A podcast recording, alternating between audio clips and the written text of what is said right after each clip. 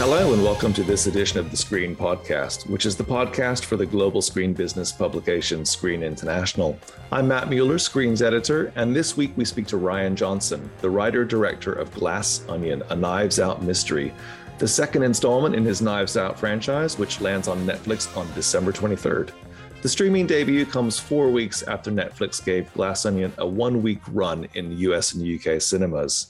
For the first time, that release was supported by some of the largest cinema chains, which previously hadn't played Netflix titles due to the streaming giant's refusal to adhere to theatrical windows. It's too early to tell whether this is a permanent shift in strategy, but Netflix is definitely exploring the benefits of building a bigger profile for its most expensive tentpoles. Anyone who has seen Glass Onion will know that even more than its predecessor, it is a film that looks and plays brilliantly on the big screen. When Screens America's editor, Jeremy Kay, met up with Johnson earlier this month, they discussed why theatrical and streaming joining hands is a smart move for the entire industry and what it was like to shoot Glass Onion in the middle of a pandemic. Over to you, Jeremy and Rian. Hello, I'm Screen International's America's editor, Jeremy Kay. And today I'm delighted to be joined by Rian Johnson, the writer director behind the fiendishly plotted Glass Onion, a Knives Out mystery. Film just played a, a one week theatrical preview in the United States and will debut on Netflix on December the 23rd. Rian's credits include Knives Out, uh, Star Wars Episode 8, uh, The Last Jedi, Looper, and Brick, among others all of which have been produced um, with uh, Rian's T Street Productions partner and longtime collaborator, Ram Bergman. Rian, welcome to the pod. Thank you for having me. It's a pleasure to have you. And I want to start just by saying congratulations on Glass Onion, which is just tremendous fun. Some people have seen it already, others are going to get to see it soon on Netflix. I want to talk to you first about the release because it was reported last week that you commented on that. It was uh, in theaters for a one week preview and then it's mm. uh, it's out of theaters and it starts on the platform on December 23rd. And you said you were keen to see it back in theaters and see no reason why you can't see it playing at the same time theatrically as on uh, Netflix. Can you just uh, expand on that a little? Well, I, I look, I while also wanting it to do as well as possible on Netflix and, and also recognizing that with the reach of Netflix and people watching at home, that's the way most people are going to see it. I think that's great. I you know, a, a big part of wanting to make these movies was my memories of watching with my family around the TV, uh, Death on the Nile and Evil Under the Sun and all those great mysteries. So I think it's great people watching him at home. I also, this movie is a hell of a lot of fun to see with a crowd in a theater. And um, if people are up for that, I want to give as many opportunities to do that as possible. And I also believe that those two things can go hand in hand and can support each other. I feel like the word of mouth generated from people having that experience in their theater and being excited about a movie and going home and wanting to show their friends and family, I feel like that can translate to even even an even bigger presence on a streamer. So I'm, I'm very keen to kind of see how far we can push it in terms of theatrical and, and, and streaming kind of joining hands across the aisle and supporting each other. Yes, joining hands, all nice and collegial. And has there been any response yet from Netflix about the idea of getting it back in theaters? Well, no, and but also it's you know I don't want to uh, we we work you know hand in glove with Netflix. They're wonderful partners. They're they've been absolutely terrific, and and with the with the week long release, I mean they they went quite out of their comfort zone. They worked their butts off to make this happen. And the fact that we got the release that we did, that we were that they worked with the theater change, who I'm also really grateful to, and and the fact that they promoted it and pushed it. Um, I mean, I, I have nothing but gratitude to them for for doing this. And I just I just want to push it further. I just want even I would just want even more. Um, so uh so yeah they're they're figuring it out and they're you know if, if i think it's got a it's also obviously a complicated thing in terms of not just Netflix, but the theater chains figuring out what we can do and where we can get it. But look, my my basic my basic want is for it to play on as many screens in as many ways as possible. You know, I just want people to see the movie. Yeah, and it's been reported that uh, according to inside estimates, the film grossed some fifteen million dollars in the US in its first week. Um, that's a really considerable amount on that screen count. Um, would you want to push it to, to, to longer than a week for the third film when that comes out? I know we're looking ahead here, but it seems like your goal is to get it in theaters as much as possible. I mean, like I just said, man, I, I really my my goal is to have it be as many screens as long as possible and then in, in as many homes as possible on the service. So the, the, but the reality is, look, I mean, you know, the, the, the third movie, I'm starting to write it, you know, or think of it right now, but that probably means it'll be a few years before it comes out.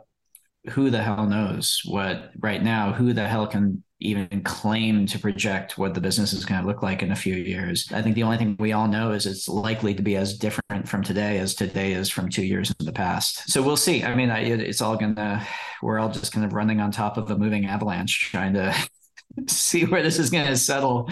Yeah. We're all we're all doing our best, you know. Let's talk about the artistry of, of Glass Onion. I mean, how did the first uh, we obviously it's a follow up uh, from from Knives Out, but when you do something like this, which is so intricate, where does it start? Does it start with an image? Does it start with a plot point? How, how did you get into it? Well, for me, I, I kind of at the beginning I have a cloud of like with this one, I knew because I wanted it to feel very different from the first film. I thought, okay, well, the setting it would be fun to do like a Evil Under the Sun, Death on the Nile, Last of Sheila, Vacation, Mystery. So I kind of had the setting, and I kind of had okay, maybe we take a page from Last of Sheila, and there's like a group of friends and a tech billionaire and this and that. Um, but it didn't really click and start going until I hit upon the structure of the film, and I'm I'm that's kind of just how I learned how to write. Is I, I write very structurally, and the first 90% of the writing process for me is, is working in little notebooks and just figuring out the story basically. And that starts with the spine of the story which is um, how the movie is going to be structured. Um, and so for me there's a very specific structure that we do in this film um, which uh, i guess i can't go into because that would be telling. But there's a very specific structural gambit we do. And when i hit on that that kind of gave me the skeleton key into um, the thematics of the film, into the journey of the main character, into all the stuff that I needed. Yeah, and you know, I mean, roughly how long were you in the writing of this, and how many how many versions did you write? Would you say? Um, I, would say the whole process was probably about hmm, probably about eight or nine months, I would guess, um, which for me is very fast.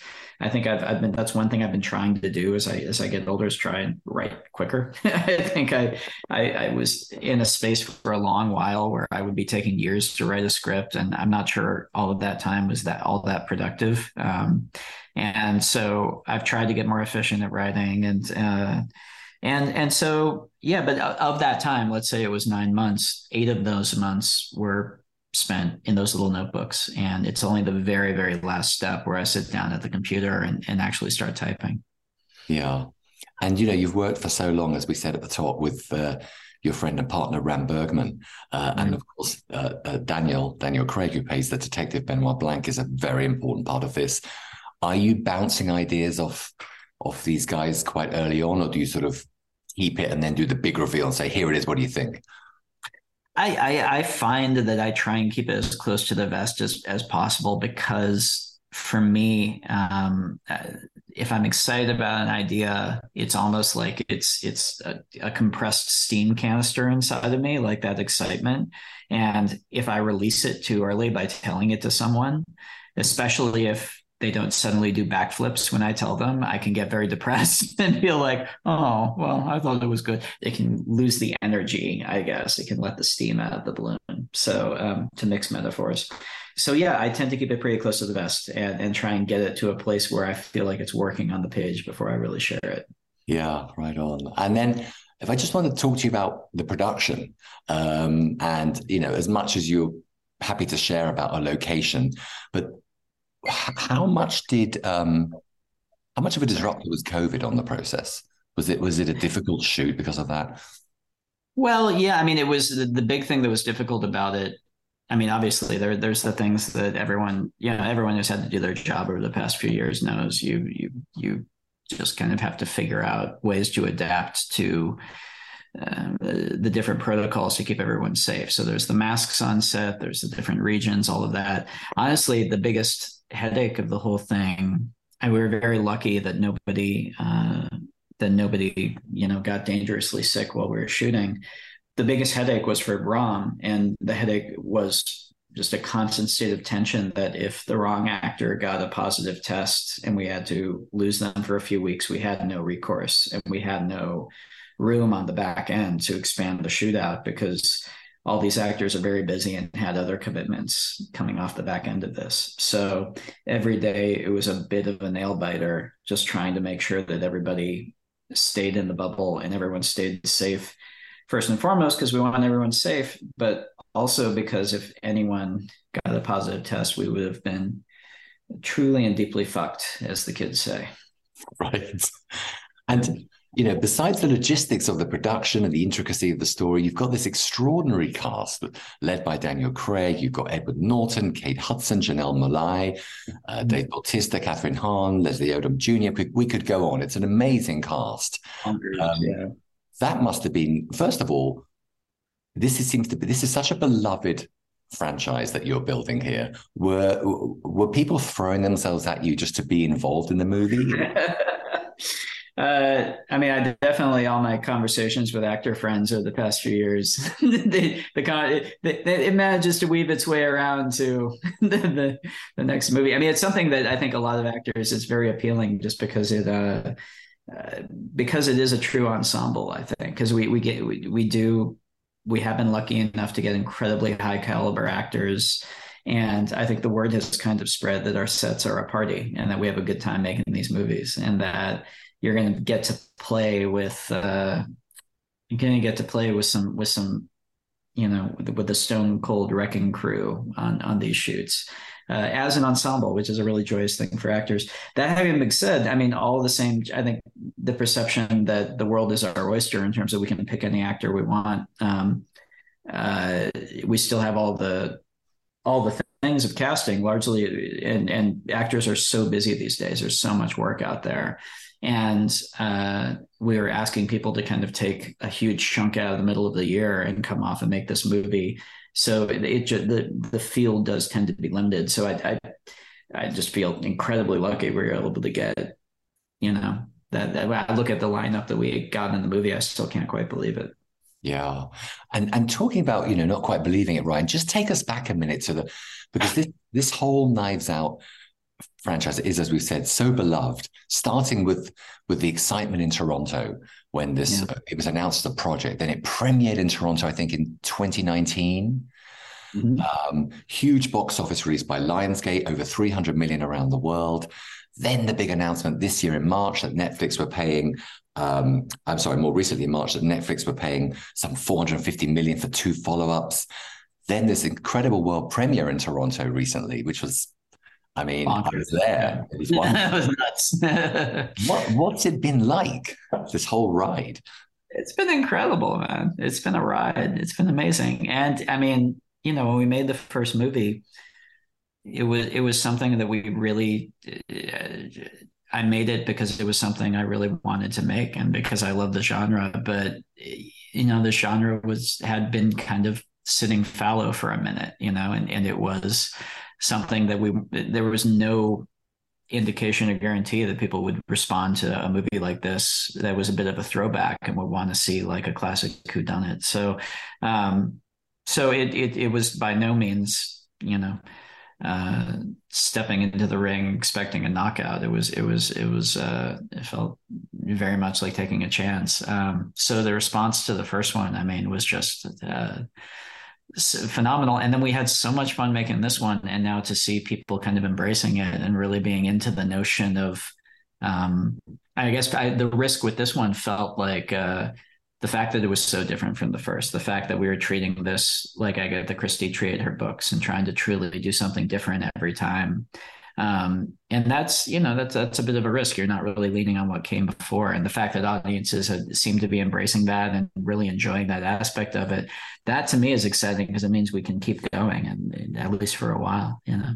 Yeah, absolutely. But We all hope so. And I should add that Netflix deal was announced in March last year, 2021. Yeah. Um, yeah. You, you, you've mentioned uh, uh, some a few influences here already, and you've mentioned some Agatha Christie.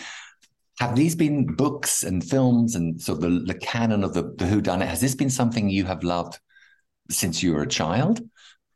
Yeah, yeah. The Agatha Christie was kind of the first um, it would it, spotting kind of like a paperback on my parents' shelf and pulling off like the paperback of Curtain was uh, some of the earliest books that I read as a kid that felt like grown up books. Um, and I've kept reading them throughout my whole life. Even now, I'm still I'm, I'm reading uh, Murder at the Vicarage right now. I'm kind of I, am just constantly kind of going back and um, just because they bring me so much joy, they're like comfort food. But then also, as much as the books, my memories of uh, of those movies that they were making when I was a kid, the all star casts and the glamorous locations of you know, uh, Murder on the Orient Express, uh, Death on the Nile, Evil Under the Sun.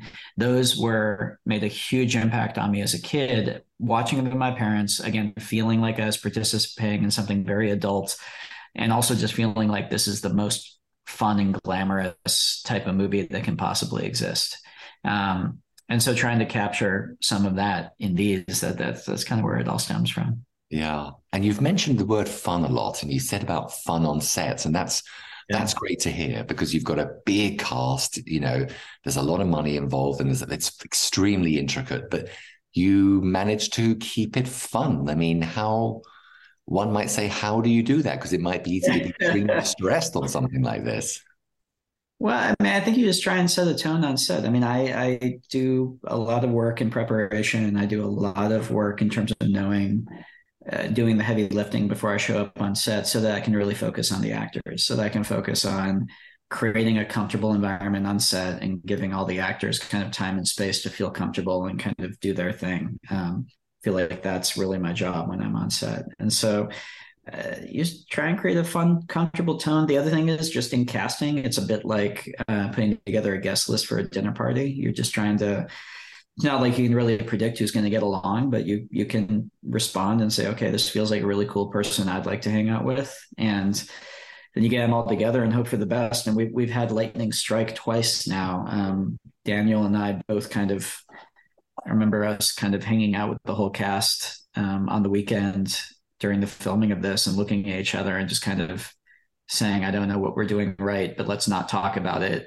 and just hope it keeps happening. right.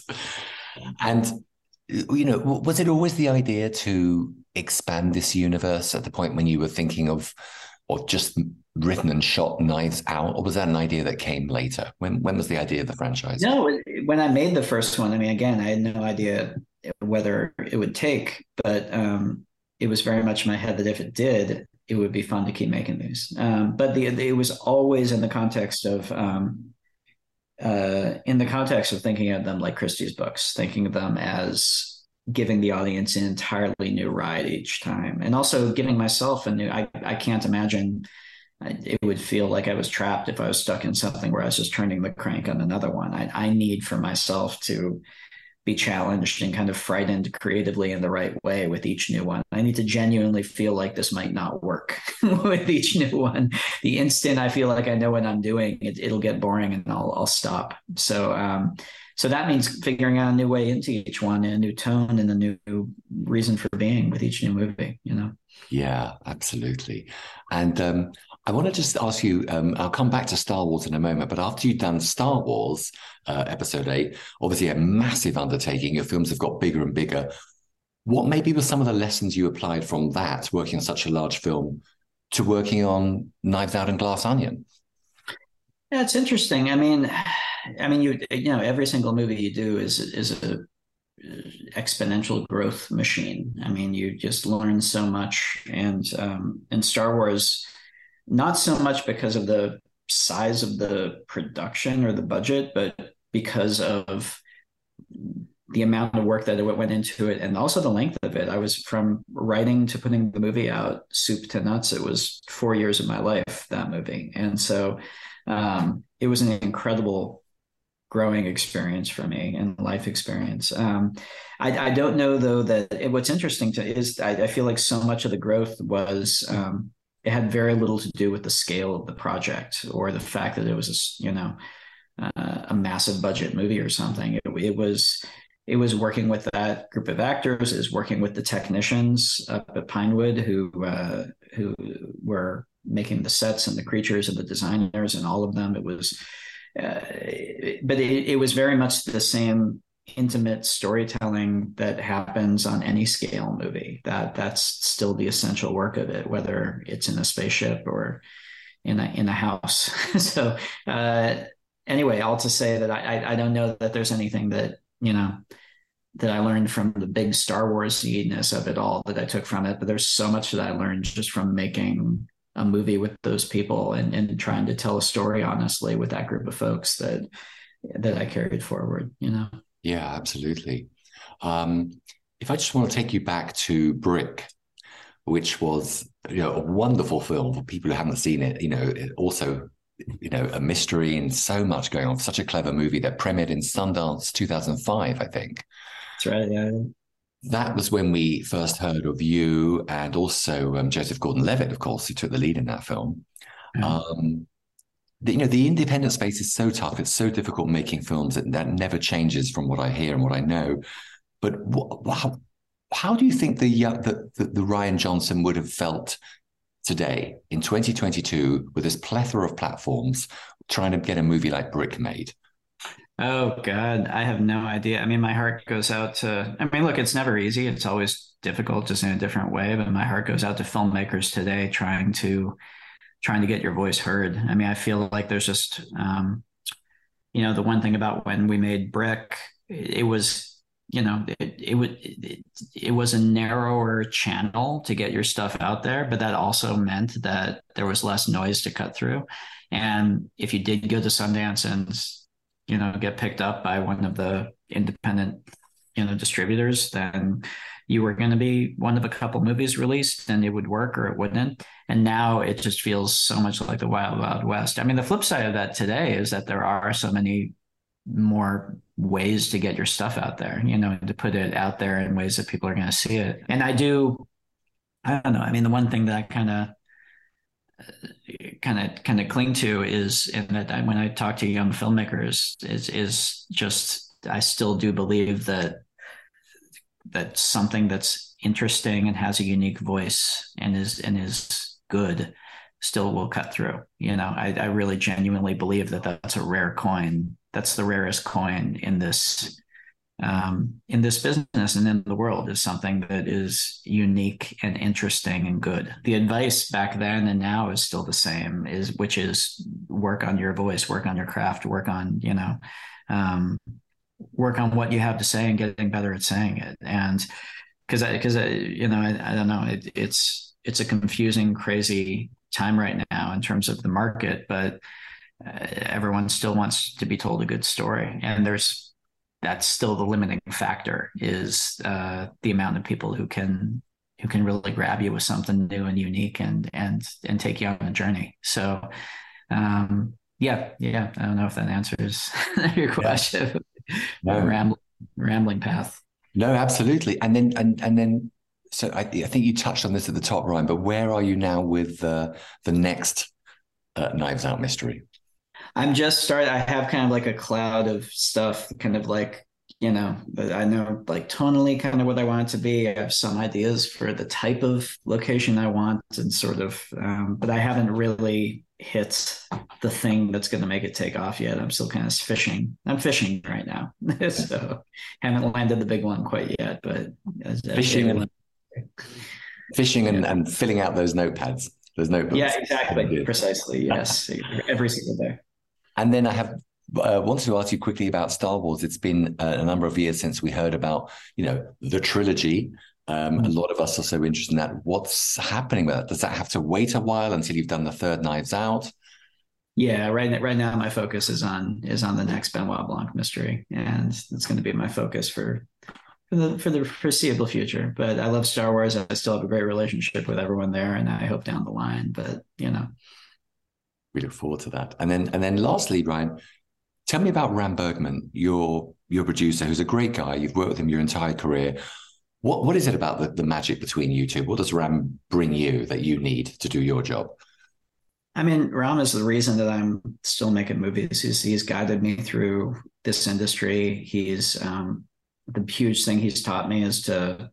We've always like we've always bet on ourselves. We've always kept control over kind of the destiny of our movies, even if that meant uh, kind of going it alone for a little longer in the process. You know, um, the exception of Star Wars, I've never sold. You know, I've, I've, never set a script up somewhere. I've always written basically on spec, and then getting the script written, having then found somebody who wants to make that movie. Um, so little things like that. Um, the, the biggest thing with Ram and I though is is just trust. I think you know we over the years uh, we've just learned to really trust that the other has the best interest of the movie at heart, and um, it was always going to be honest with the other person. And and uh, when you find that in a partnership, especially when you find that with somebody who's as good as their job as Ram is.